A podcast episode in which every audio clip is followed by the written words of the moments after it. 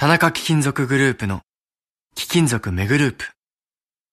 今日自動車の部品やスマートフォンの素材として使われている貴金属がいつか金の地金になったりさらに将来指輪やネックレスなどの貴金属ジュエリーになったりする。私たちの仕事は貴金属をいろんな形に変えながら誰かの夢や喜びを未来へと何度でも再生すること。地球を続くにする貴金属。田中貴金属グループ。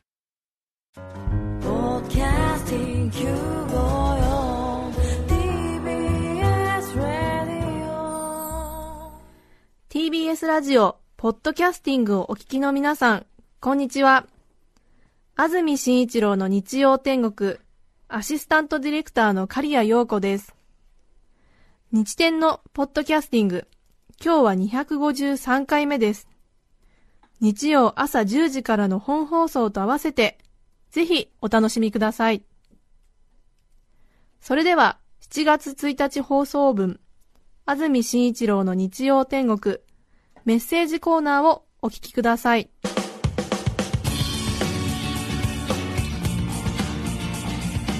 今日のメッセージテーマはこちらです。財布と私。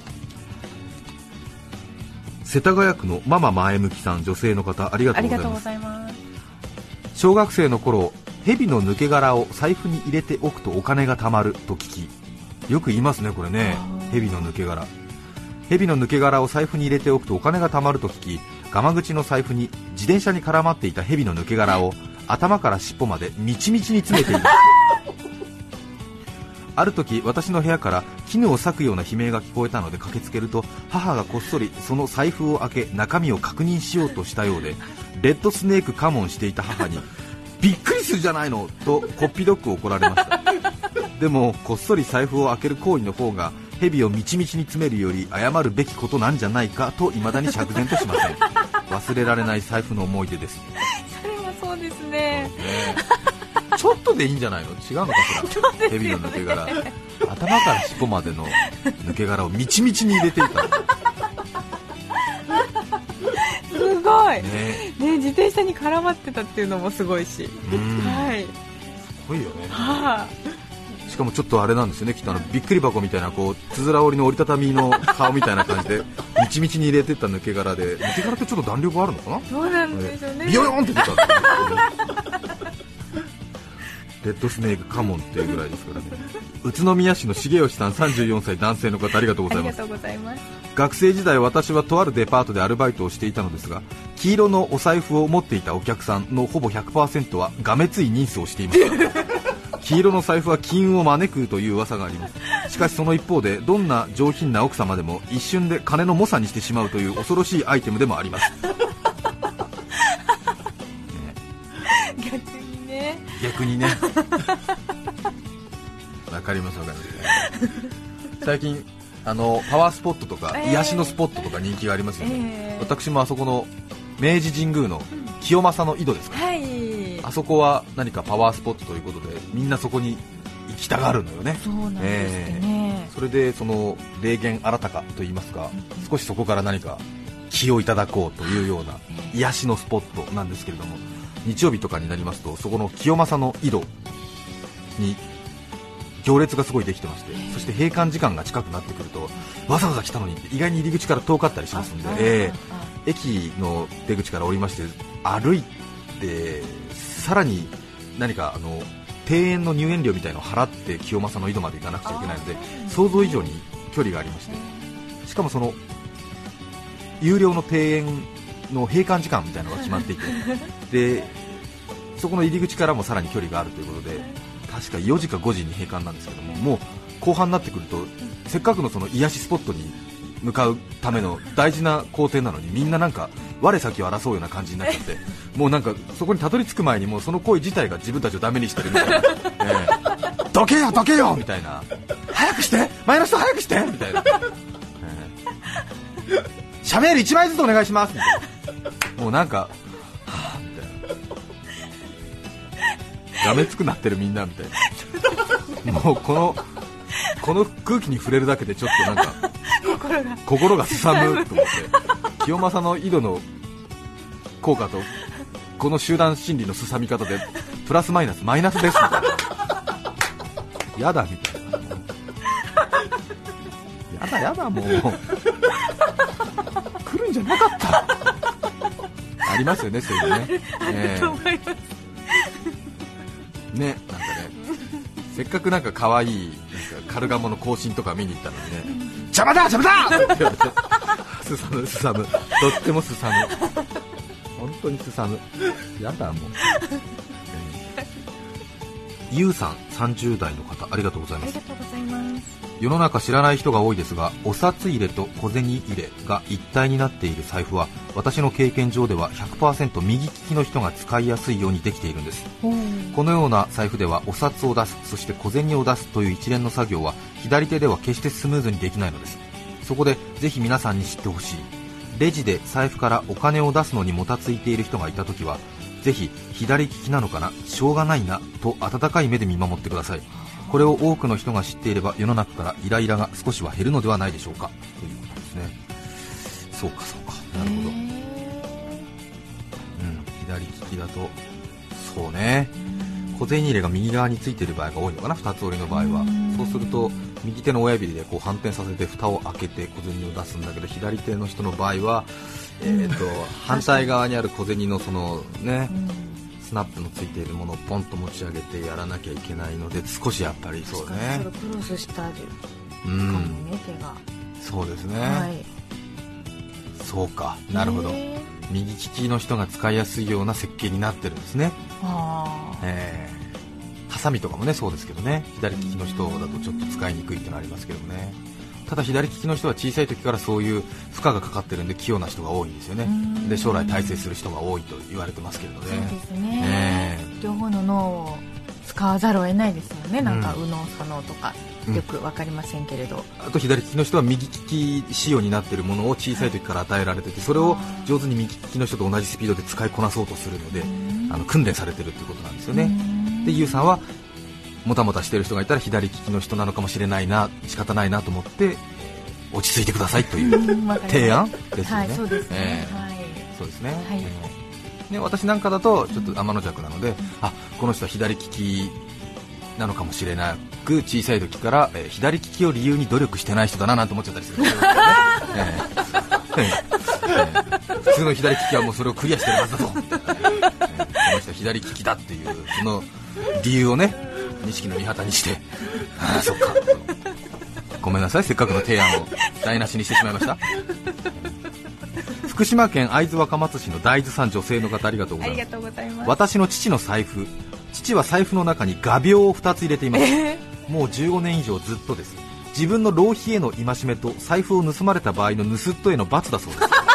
未だにたまにお会計の時画鋲に手を刺してしまい痛がっておりますそんな父も今年で還暦。糖尿病だったり目が悪くなったりいろいろ心配な日々です。ねえ。そうなんだ。る。ねえ。はい。ちょっとね視力が悪くなってきたっていうんだったら余計画鋲危ないじゃないですかね。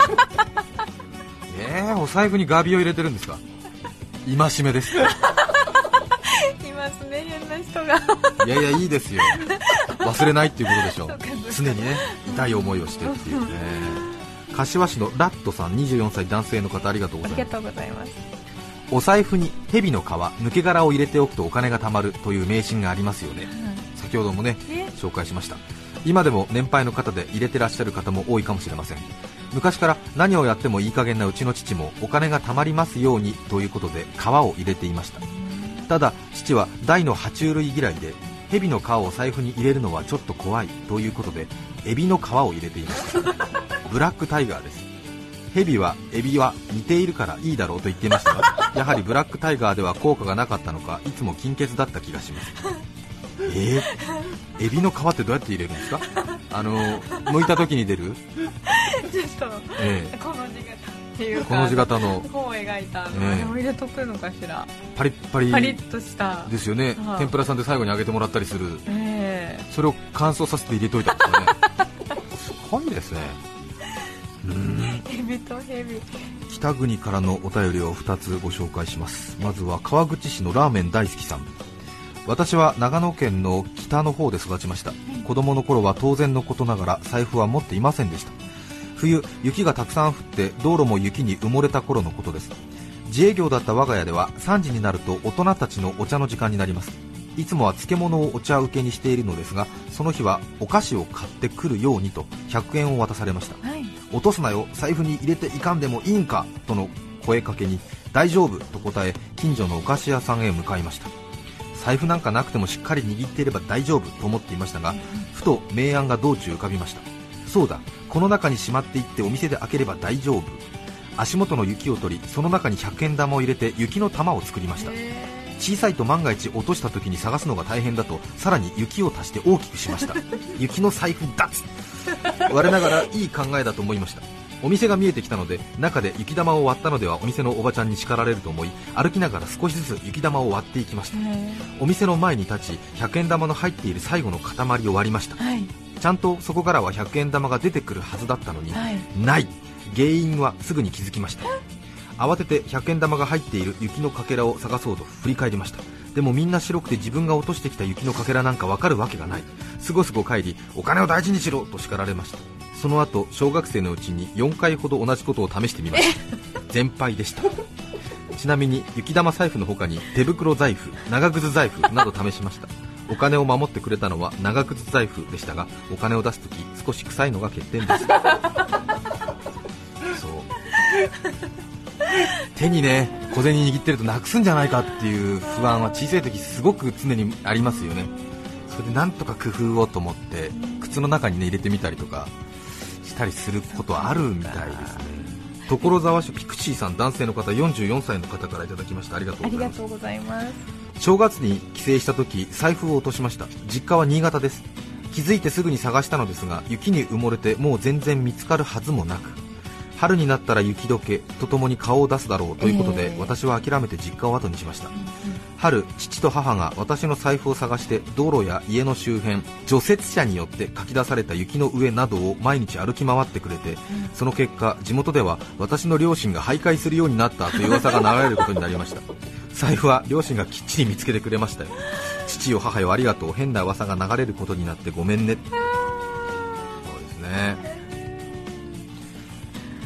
雪の降るところはね雪が積もってる時に落とし物をすると見つけるのがとても大変で、そうですよね。私もスキーを昔やってた時があるんですがあのリフトの上で物を落とす人が多いんですよね、あのこうストックとか持ちながらちょっと不自由な体勢ではい。飴玉とか舐めようと思ってポケットの中から物を取ったりしてで家の鍵とか車の鍵とかなんかいろいろ大事なものを下に落としてしまってでも雪がたくさんあるんでわからないんで雪解けのシー。ズンになるとそのなんか連絡が入るみたいで、そろそろ探せますよなんてでリフトの下を延々みんな探す人へー。結構見つかるみたいですね、えー。そういう。なんかありますよ。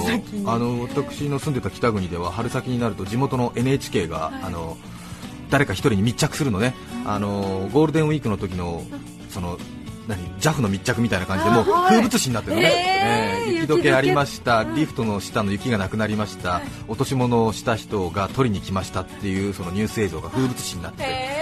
で結構なんか誰かに注目したりして、その人の人間ドラマみたいのが垣間見られる12分ぐらいの、えー VTR になって流れる。ね。えー流れる。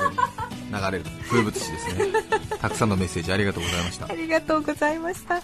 7月1日放送分、安住紳一郎の日曜天国、メッセージコーナーをお聞きいただきました。それでは今日はこの辺で失礼します。安住紳一郎のポッドキャスト天国。日本各地で海開きが行われています。いよいよ夏本番。ボロは着てても心は錦。ビキニ着てても体は小錦。